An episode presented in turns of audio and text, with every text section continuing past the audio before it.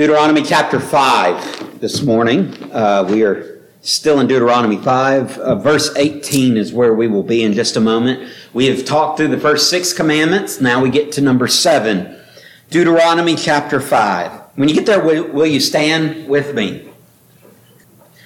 Just as all the other commandments do, this commandment radiates the glory of God, calling us to emulate Him in our thoughts, our character, our actions. Deuteronomy 5:18 this is the word of God and if you let it it will change your life. And you shall not commit adultery. Father, be with us this morning. Inhabit the word as it is preached, as it is heard. Help it to get deep into our hearts. Break apart the rocky soil, the, the hindrances that keep us from knowing and doing your will. Father, work through those that this word may be planted deep within us, that it may bear much fruit for your glory.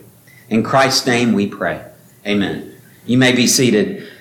This, we get to the seventh commandment, a commandment that forbids us from committing adultery. It's been said that for every good thing that God has, hell has a knockoff imitation.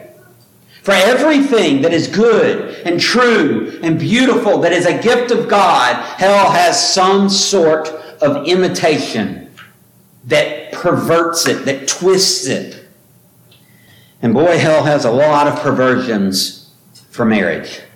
There are a lot of ways to go about perverting marriage, but this commandment focuses specifically on adultery. God could have put any number of things in this top 10 list of ethical charges that He gives us, this, this basis for our ethical life. He could have put anything into his top 10. He could have, for example, forbidden all kinds of things, excessive cruelty toward other people or toward animals. Kind of covers that, but doesn't, doesn't explicitly lay it out. He could have done all kinds of things, but instead he chooses adultery. And I think there's some, something about it that is so grotesque in God's mind, something about it that is so wicked to God that he has to say, all right, this one needs to be spelled out specifically. And I think that points to a couple of aspects of his character. First of all, that God is faithful. God himself is a faithful God. Take a second and let that sink in. Because we often say things like God is faithful, and we kind of gloss over it as though it doesn't really mean that much. Oh, oh, oh yeah, I know God's faithful. Maybe you're going through a hard time and someone says to you that God is faithful, to remember his faithfulness, and you say, Oh, well, God's faithful. I guess he's going to be with me. But it's more than that, isn't it? Everything God commands us is to shape us in his image. And so when we see God as the faithful God, we recognize that what God's trying to get out of us is faithfulness too. We'll get to that more in a second, but out of the dozens or hundreds of passages that we can look at that show God's faithfulness, I just want to bring your mind to a couple of them. One is in Exodus 34. Moses is up on the mountain and he's talking to God and he says, God, show me your glory. And God says, You can't see my face and live. So here's what God does He puts Moses in this little corner between some rocks puts his hand over Moses' face so he does not see. God walks by. Exodus 34, verse 6 tells the story. The Lord passed before him and proclaimed, The Lord, the Lord, a God merciful and gracious, slow to anger, abounding in steadfast love and faithfulness. When God declares himself, when Moses says, Show me your glory, God tells him, I am a faithful God. Now, that's not the only thing he says there. That one verse is pregnant with meaning. There's so many great aspects of God that he points out in that one verse. But one of them is his faithfulness. And it's not just God saying he's faithful. I mean, you know, let's, let's, get, let's get some other witnesses involved. How about David? Psalm 36, verse 5. Your steadfast love, O Lord, extends to the heavens your faithfulness to the clouds. Uh, if you've if you've heard the Third Day song, Your Love, O Lord, it comes from this song. Then there's Psalm 89. Psalm 89, God is God's faithful. I think it's like eight or ten different times that this one psalm refers to God's faithfulness. But in the, in the middle of it, God says, I'm going to be faithful to David and I'm going to establish his kingdom. But one day, when his sons don't follow me, when they don't keep my commandments, when, when they when they transgress my laws, I'm going to punish them.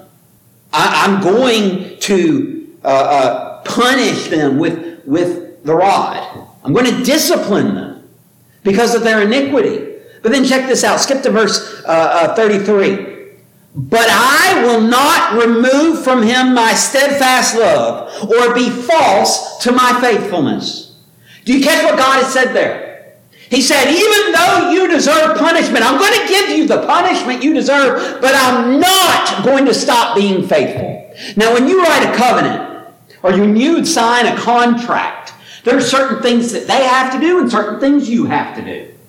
You sign a contract, you're agreeing to fulfill certain obligations, and they are fulfilling certain obligations. And if they don't fill the obligations that they have to, they have voided the contract. You are under no legal obligation to fulfill your end. Likewise, if you don't fulfill your end of the contract, they are under no obligation to fulfill theirs. Right? With me? God says, I'm not like that. Even when you don't fulfill your end of the bargain, I'm still going to fulfill mine. That's why when God made the covenant with Abraham, God made the covenant with Abraham. Abraham didn't make the covenant with God. Abraham was falling asleep. God put him in a deep sleep. And then he sees the smoke passing between the sides of uh, uh, that meat, that, that cattle that's been cut in half, that bull that's been cut in half. God passing between them to say, I'm entering into covenant with you. And you don't even have a role to play, Abraham. You just do the things I say, I'm going to fulfill my end. Abraham doesn't pass between. If he did, he'd have been making the covenant. God passes between. We have a covenant God that says, I will do this even if you screw it up, even if you mess it up and you do the wrong things and you break the laws and you violate the covenant. It doesn't matter because I will keep my end of the covenant. That's how faithful of a God we have. He says, I will not remove from him my steadfast love or be false to my witness. I will not violate my covenant or alter the word that went forth from my lips. I'm not even going to change the details of it. Once for all I have sworn by my holiness, I will not lie to David. His offspring shall endure forever, his throne as long as the sun before me. Like the moon, it shall be established forever, a faithful witness in the skies. God is faithful. And I got to be honest with you, I'm tempted to end the sermon here because that's enough for us to chew on, isn't it? But God isn't just content just to demonstrate his faithfulness. God wants to bring us into it too. So not only is God a faithful God, God cares about covenant faithfulness. It matters to God. Faithfulness to his covenants is paramount to him. And it matters so much that he wants us to be faithful too. Proverbs 12 22, lying lips are an abomination to the Lord. Why? Because they violate the covenant. We'll talk in a couple of weeks about that command not to bear false witness against our neighbor. The truth matters to God. And violating that covenant with lying lips, that's something God despises. But look what he goes on to say. But those who act faithfully are his delight. God actually delights in us being faithful. Why? Because our faithfulness points to his faithfulness uh, like father, like son, right? You see the son doing something and you say, oh, yeah, yeah, just like his daddy. Now, sometimes you say, just like his daddy. but when he's doing something right, yeah, his father's that same way too. God delights when we're faithful. He speaks to the prophet Isaiah Open the gates that the righteous nation that keeps faith. Notice those two are connected faith and righteousness. You don't get them apart from each other. The righteous nation that keeps faith may enter in. Then watch this. You keep him in perfect peace, whose mind is stayed on you, because he trusts in you. Trust in the Lord forever, for the Lord God is an everlasting rock. Boy, everlasting rock. That sounds that sounds pretty faithful to me, doesn't it to you? We can trust in God because we know he's faithful. And so we too can be faithful. God invites the faithful into his presence. He establishes him per- firmly. That perfect peace in the everlasting rock is the inheritance of the one who's faithful. God is so concerned with covenant faithfulness that he bases his richest blessings on our faithful obedience. Just a minute ago, we, we returned thanks to God, praising him for things that he's done for us. And some of them are things that he does for everybody. He brings, he, he, he wakes up anybody that's alive, right? And maybe one, there's one day coming when he doesn't wake you up. Your time is done. But until then, he's faithful, right? And then, and then the rain, it falls on the wicked as well as the righteous. Sometimes it falls all at once, like it did Thursday night. Sometimes it falls little by little. Sometimes you get a few drops and it passes over and you, you're waiting for this bad storm, but nothing, not much comes. But that's not dependent on whether you're righteous or not. God brings rain or doesn't. And he does it for both the righteous and the wicked. But God's best blessings, the blessings that we yearn for and need the most, those only come when we're doing his perfect will. You, you want to know God's blessings? Be faithful. There's another aspect of God, one that focuses more on what he does than his character. And that is that God ordains marriage for his glory. Now, this, this command focuses on marriage. There's a reason for that. While it's a general call to faithfulness, marital faithfulness matters much to God because it's, it's, a, it's a means for His glory. In fact, uh, uh the very first command God gives Adam and Eve, not one of the Ten Commandments, even before that. It's not the command that He gave to Abraham to go to another land that I will show you. No, no, the very first command he gives in the Bible is to Adam and Eve, and he tells them, Be fruitful and multiply. God makes them in his image, he blesses them, and he says, Be fruitful and multiply. Fill the earth, subdue it, and have dominion over all of the animals, the fish of the sea, the birds of the heavens, every living thing that moves on the earth. Have dominion over all that. The first thing he tells them, Be fruitful and multiply. Marriage provides a strong, stable foundation from which we can fulfill that first commandment to be fruitful and multiply. Outside of marriage, there's no stability. He's here one day and gone the next. She, she gets pregnant, he's gone. There's no stability. Outside of marriage, there's no stability.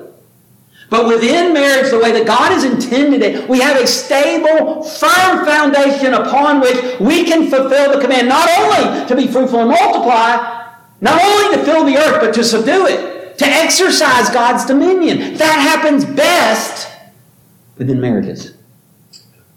Within children reared in homes with a father and a mother who love God and love each other. That's the way He's designed it to be. It provides that means by which we can raise children to grow in the grace and the knowledge of the Lord our Savior, Jesus Christ, to whom belongs glory forever. It provides that stable place whereby we can be stewards of the creation that God has called us to be. But not only that, it also demonstrates God's character. We have this doctrine called the Trinity. It is the most difficult doctrine uh, to understand because when you think you've got it, no, you don't. I used to think I had it. Then I, then I, then I began to see, oh, wait a minute, no, I don't. It's a little more complicated than that. God the Father is not God the Son, is not God the Spirit. They are three distinct persons, but yet they all are each other. They might be three distinct persons, but they have one essence, one nature. And so you have these three in one. We had to create the word Trinity out of tri and unity just to have a word to describe it. Three, yet one. We don't have a way of comprehending that, except we do.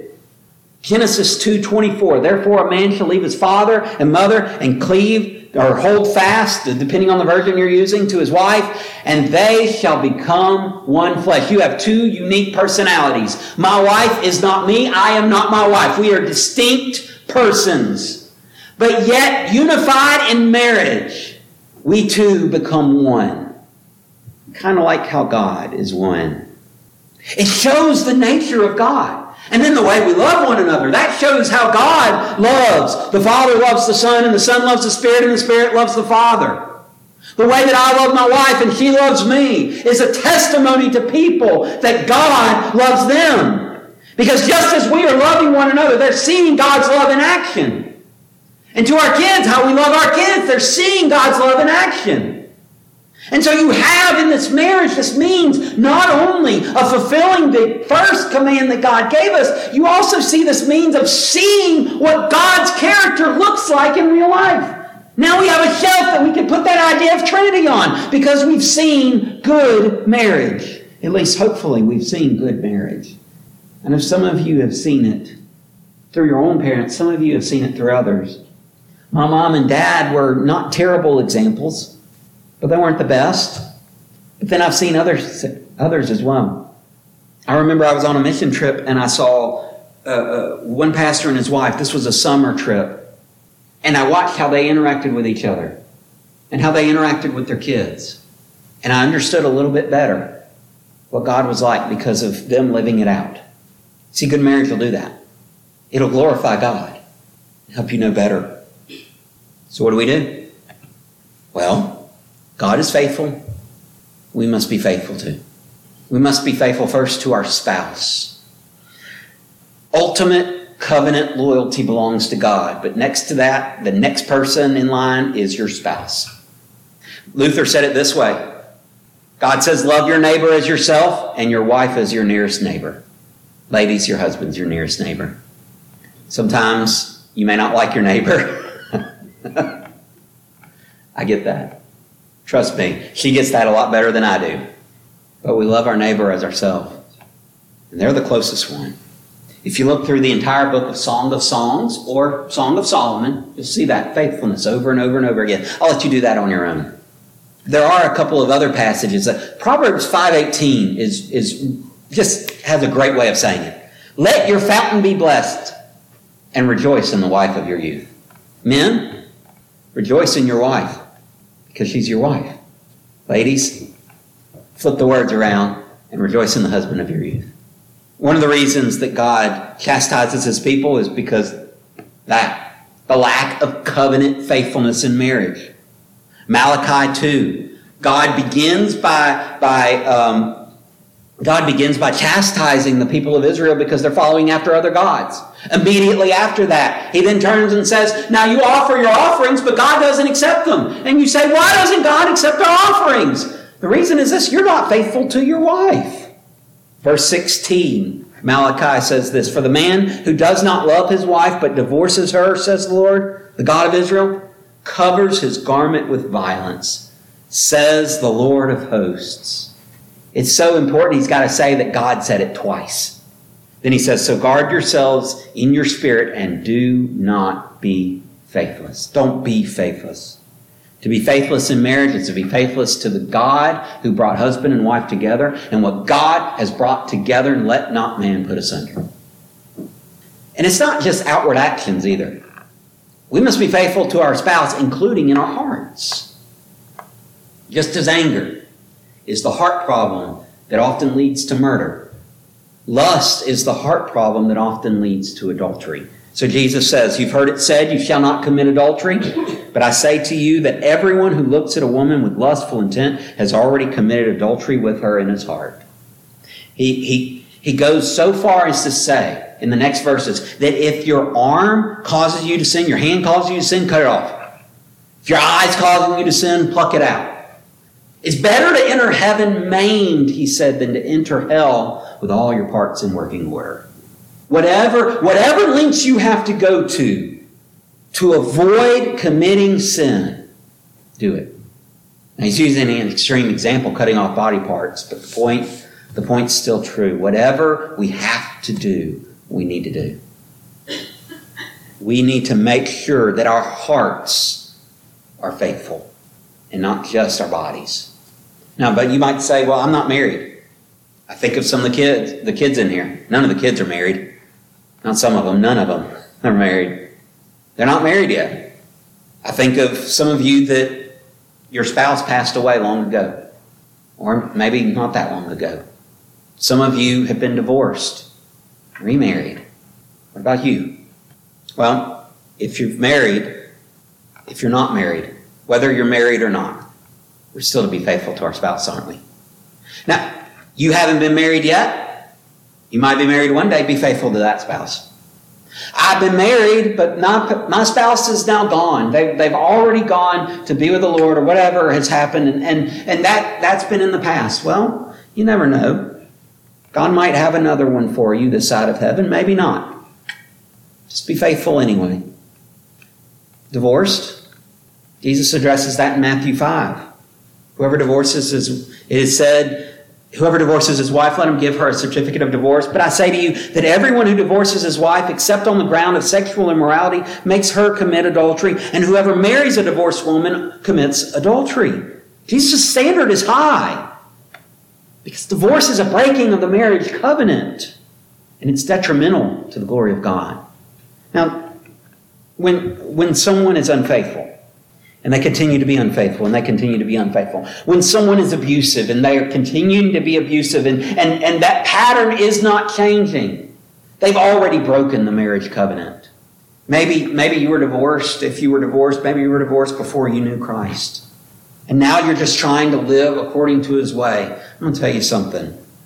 God's not so hard that he says, I'm not going to forgive you because of what you've done before Christ saved you. But I will say this those exceptions prove the rule. Y'all, several years ago, we stopped caring as much about marriage as we should have. We started saying, well, mm, divorces are, it's not good, but I guess it's okay. I don't want to be unloving, so I'll, uh, you know, you know that guy's a nice guy, that woman's a nice woman. I'm, I'm just not gonna. And before long, we don't even know what a man or a woman is. Because slowly but surely, truth is eroding away because we're not shoring it up. We're not standing for what's right. We're losing ground, and we shouldn't have been. And it started with us taking marriage too lightly. That's our second thing. We must take the marriage covenant as seriously as the divine covenant. We cannot let marriages go by the wayside, but as long as you love God, that's okay. No, God takes the marriage covenant so seriously that he talks about idolatry in terms of adultery. The way he says you're cheating on me is to say you're like an unfaithful spouse. It's just as serious for God for us to have other gods as it is for us to have other women or other men. We know that that's true because of how many times he talks about it in this way. Look at the book of Hosea. The first couple chapters of Hosea paint this picture well. God tells the prophet Hosea, Go marry a woman. And it's a certain kind of woman, isn't it? It's an adulterous woman. He goes into her, knows her, and they have a baby, a son. Name him Jezreel. God will sow is what that name means because I'm about to judge unfaithful Israel. Then the Bible says that she conceived again. This one, a daughter, name her no mercy, because I will not have mercy on my people. Then she conceives again, and this time it's a son, and he says, Name him not my people, because this is not my people. I'm not their God. You can watch the progression. And you can see the first one, it's definitely Hosea's son. The last one is definitely not. In fact, an alternate meaning of not my people, that name that he gives is not mine. He says, You know, she cheated on you. You knew she was going to. I told you to marry her because she was going to cheat on you. This is what God's people are doing to God. This is what Israel is doing to God when it's chasing after other gods. It's committing spiritual adultery. But then in chapter 3, God does something amazing. He says, Go buy her back. And so Hosea doesn't have enough money to buy her back. So he gets half of the money in money, and half of the money he actually takes from his crops. He's apparently a farmer, and that's how he makes his living. And so he takes the crops, enough crops to make up the other half of the money, and he uses that to buy her back. And he says, Now you're going to be mine. You're not going to go chasing after other men. You're going to be my wife. God says, I want my people to be mine. Remember when we talked about God being jealous? This is what I'm talking about when I say God is jealous. He's jealous because these folks belong to me. They're my people.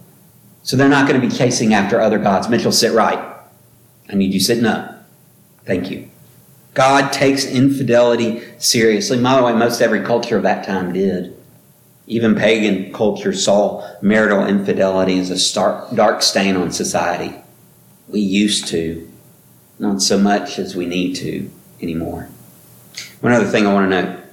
Since marriage done right is designed to glorify God, and since He takes it so seriously, we need to make sure our marriage has increased God's glory. One of the things I believe this commandment calls us to do is to look like we ought to look, to make our marriages shine forth God's glory. Ephesians 5, I'm going to let you read that passage on your own. We're not going to read it. But basically, Ephesians 5 points this out. It has, he's telling the wives, uh, Paul is, to submit to their husbands as the church submits to Christ.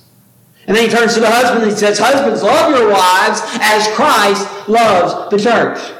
And if the husband is loving the wife the way that Christ loves the church, and the church is respecting the husband and, and, and is submitting to the husband the way that the church submits to Christ, you know what will happen? God will be glorified in our marriages.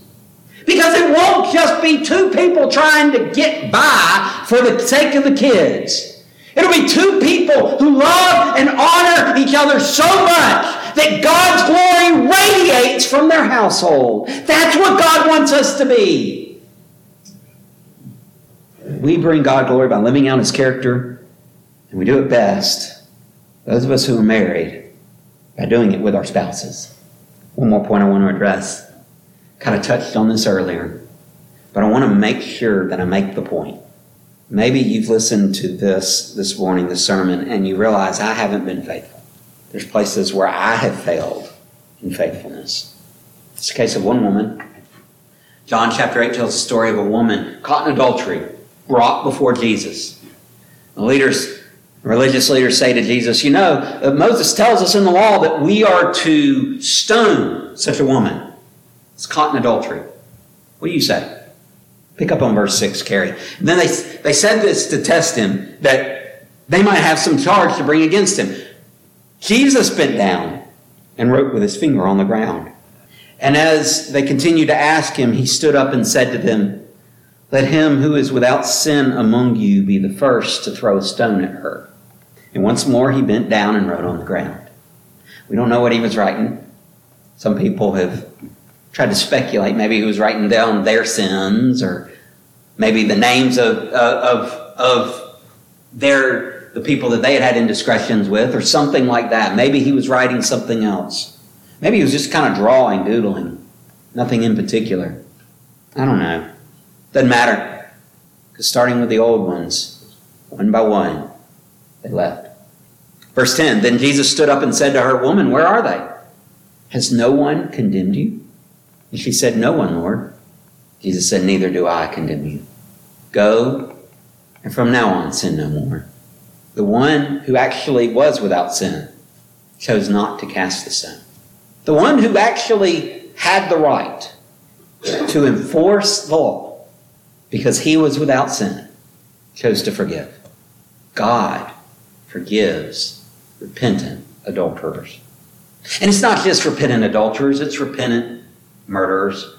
It's repentant people who dishonor their parents. It's repentant people who take God's name in vain. It's repentant people who sin. Raise your hand if you're a sinner. Yeah, all of us. Raise, some of us need to raise both hands because we're really good at it, right? No matter how bad you've screwed up in the past, no matter how loose you've been or, or how many times you've cheated or done anything else, no matter how far you have gone away from God, God's still willing to forgive you. We're going to sing a verse of invitation. It might be that today you need to seek God's forgiveness. I know I do. We all do, don't we? God will forgive you if you will repent. Father, help us all to recognize our sins and to not just not like them, not just get disgusted by them, not just uh, get upset that we just keep doing the same things over and over again. God, help us to turn away from them and to turn toward you. Help us to repent help us to live for you, to go and sin no more. Do your work in our hearts. You bid us to come. So, Lord, we come. In Christ's name, amen.